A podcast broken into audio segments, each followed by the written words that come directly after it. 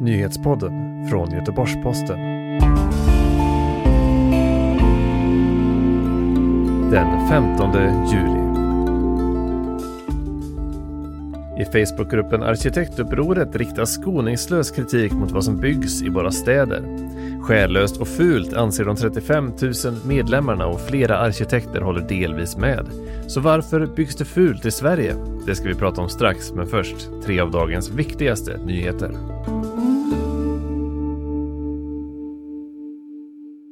Samtliga nio personer ombord omkom när ett flygplan kraschade utanför Umeå vid tvåtiden på söndagen. Planet används för fallskärmshoppning och samtliga ombord var hemmahörande i Norrbotten och Västerbotten. På en film som fångats av ett vittne syns hur planet störtar med nosen först rakt ner i marken på en ö. Det är ännu oklart vad som har orsakat olyckan, men enligt haverikommissionen har planets ena vinge brutits av.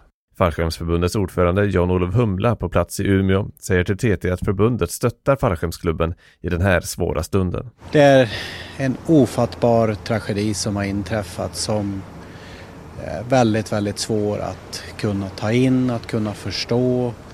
Igår kväll hade vi med klubbens medlemmar och våra krisstödjare så har vi samlat ihop oss.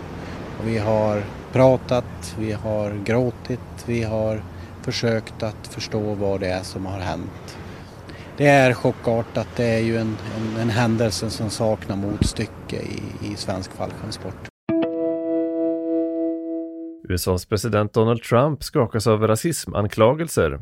Han skrev igår på Twitter att några icke namngivna progressiva demokratiska kvinnor i kongressen borde åka tillbaka dit de kom ifrån och fixa problemen där istället. Uttalandet har fått kraftiga reaktioner, framförallt från demokratiskt håll. Skandalen inträffar strax innan det att den amerikanska tull och invandringsmyndigheten inledde tillslag mot immigranter i tio städer med syfte att gripa och deportera 2000 personer. Efter söndagens förlust med 1-5 mot Dalkurd så väljer nu Gais att sparka tränaren Bosko Orovic. Styrelsen gör bedömningen att det krävs nytt ledarskap för att vända utvecklingen och säkra spel i superettan även nästa år, säger Jonas Östergård i styrelsen till GP. Bosko Orovic har själv inte velat lämna några kommentarer.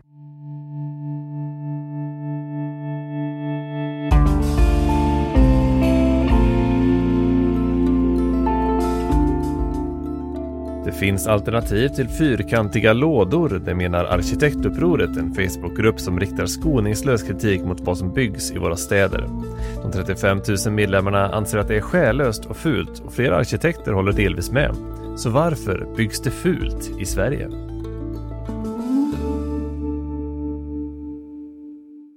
Det här är ingen debatt som är ny på något sätt, utan den har ju funnits egentligen kanske sedan 30-talet med modernismens intåg och eh, vad många menar och kanske en ökad likformighet i det som byggs i, i det offentliga rummet. Alexander Hultman är kulturreporter på Göteborgs-Posten och har skrivit en artikelserie om arkitektupproret. Vad som har hänt är väl att, som allt annat, sociala medier har gett eh, allt fler en möjlighet att komma till tals och berätta om den vrede och avsky de många känner mot de byggnader som, som byggs. Vrede och avsky, det är starka känslor. Ja, i den här gruppen så är det mycket starka, arkitekturupproret, är det mycket starka känslor. Det är, det är allt från liksom sakliga, dels kan det förvisso sakliga diskussioner om, om vad som är vackert och vad som är fult, men även liksom rena personangrepp och, och gentemot ja, stadsbyggnadskontor, arkitektkontor, enskilda arkitekter eh, som man då menar sitter på ett på ett smakmonopol och slentrianmässigt och kanske till och med på ren jävelskap slänger upp liksom fula fyrkantiga lådor. Eh. Men vad vill de då, det här arkitektupproret? Något förenklat handlar det om att gå tillbaka till något, något stilideal som var rådande på förra sekelskiftets klassicism. Eh, med ganska ambitiös, påkostad arkitektur med det skulle vara tegelfasader eller stenfasader med ornament och liksom spröjsade fönster och högt i tak och ganska klassiska byggnader som, som, måste, som har stått sig väl, som fortfarande liksom står sig drygt hundra år senare. Men det är ju ett, ett sätt att bygga, bygga hus på. Mm. Eh, och enligt kåren som oftast får, som hamnar i skottgluggen, så är ju debatten onyanserad och kanske även välhetsk. Mm. Eh, att det handlar inte om, som Gert Wingård säger, visst man kan bygga klassicistiskt, men det är ett av 20 olika sätt att bygga ett hus på. Man får liksom dels ta hänsyn till, till, till vad det kostar, men också liksom det omgivande miljön i omgivningen, liksom. vad passar här, vad passar inte här liksom. Mm. Så jag ser så förenklad, just att man skulle bygga. Och Gert Wingård är en känd arkitekt här från Göteborgsområdet. Ja, den, den Sveriges mest kända arkitekt Ja. som är en, också en ganska framstående debattör som ofta får klä gott för kritiken men som inte backar Mm. heller från diskussionen. Men finns det något bra exempel på det här vad eh, arkitektupproret vänder sig emot? Ja, den, det är ganska vitt och brett skulle jag säga. Eh, något förenklat igen så skulle man säga det mesta som har byggts sen kanske då Stockholmsutställningen 1930 med när modernismen liksom fick sitt stora genombrott. Eh, men det är väl liksom funkis, funkishusen, det är miljonprogrammets liksom stora betongkolosser. Det är liksom moderna, ibland futu- futuristiska liksom kontorskomplex som man kan se runt i stan liksom. Mm. Och alla som har åkt genom Sverige har väl sett eh, Konsumlådorna Ja, i stadskärnan, liksom, där det förr kanske stod trähus. ja. Men är det inte lite sent att vända på den utvecklingen? Jag vet inte, det, det finns ju en del exempel på på hus och liksom områden. Det finns ett ställe i Malmö som heter Jackriborg och det finns ett, ett omtalat byggprojekt i, i Växjö eh, som, som får mycket uppmärksamhet för sina liksom, klassiska utformning. Eh, huset i Växjö är inte byggt än i och för sig och enligt vissa jag pratar med finns det en bra anledning till att de här husen ofta inte är uppbyggda för att det kostar väldigt mycket pengar. Mm. Att det är någon form av, någon form av utopi att, att vi skulle börja bygga stora, liksom vackra stenfasader som, på, som det ser ut på Strandvägen i Stockholm eller kanske på vissa håll i Vasa i Göteborg. Liksom. Mm. Eh, det är väl inte, kanske inte så realistiskt.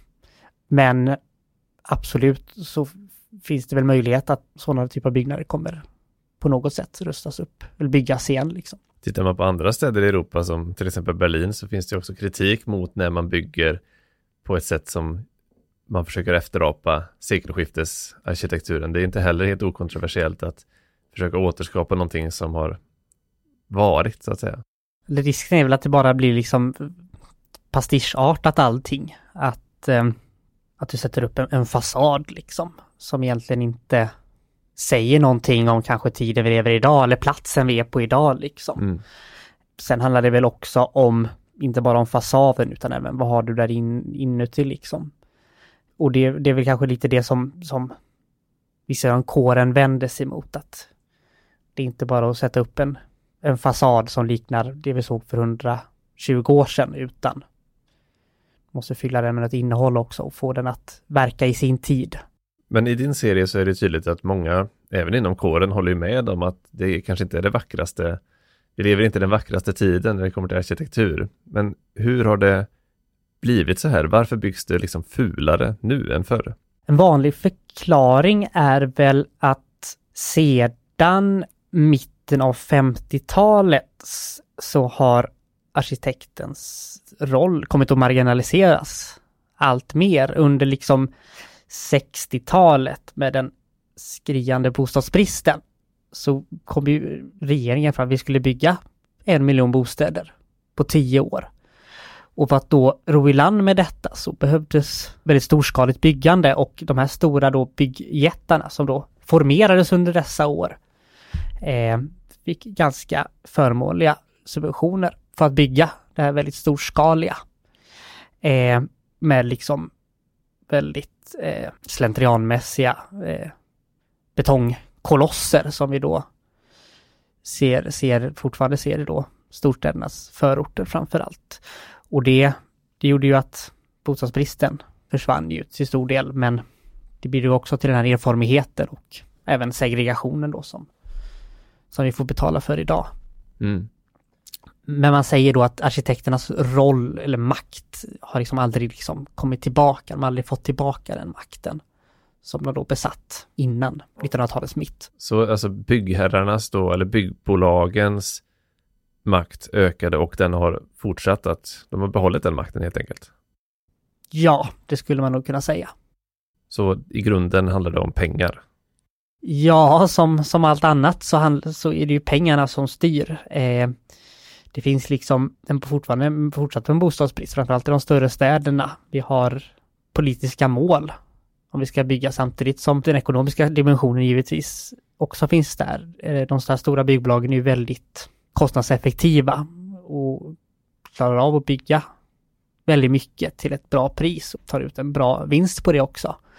Eh, samtidigt ska man komma ihåg att arkitekten är ju en konsult som jobbar på uppdrag då av en arbetsgivare liksom. Mm. Det är ju de som sitter på pengarna som också sitter på besluts, med beslutsklubban. Eh, samtidigt som vi har ett kommunalt planmonopol eh, som ganska tydligt reglerar på hur, hur saker och ting kan byggas och vad som byggas och vad det får kosta också i många fall. Så att det finns flera aktörer som, som, samspelar. Finns det någonting som tyder på att arkitekterna kommer ta tillbaka lite av den makt de har haft? Eller är det kört för arkitekterna? Mm, de säger ju själva det att de ser ljuset i tunneln. Eh, I alla fall de flesta jag har pratat med säger att det kommer fler och fler projekt där arkitekterna har ett stort inflytande. Men framförallt kanske att det finns många mindre, mindre arkitektkontor som kanske jobbar kanske mer för privata beställare snarare än för liksom kommuner och för myndigheter och sådär. Eh, som då kan med specialbeställda leveranser kunna rita i större utsträckning kunna rita vad som anses vara vackert eller spännande eller nyskapande. Mm. Så skulle man fråga arkitekterna själva säger de ja, läget på väg att bli bättre kanske och kanske även att ja, att människor som arkitekturupproret ändå är ett tecken på att människor är missnöjda och man vill ha en, en annan form av arkitektur. Mm. Och en annan stad då i förlängningen. Ja. Din artikelserie fortsätter ju här, nya delar om några dagar, men tills dess så får jag tacka dig för att du var med och pratade om det här i podden. Tack så mycket. Du har lyssnat på Nyhetspodden som sammanställdes 15.30. Jag heter Andreas Granat och vi hörs igen imorgon.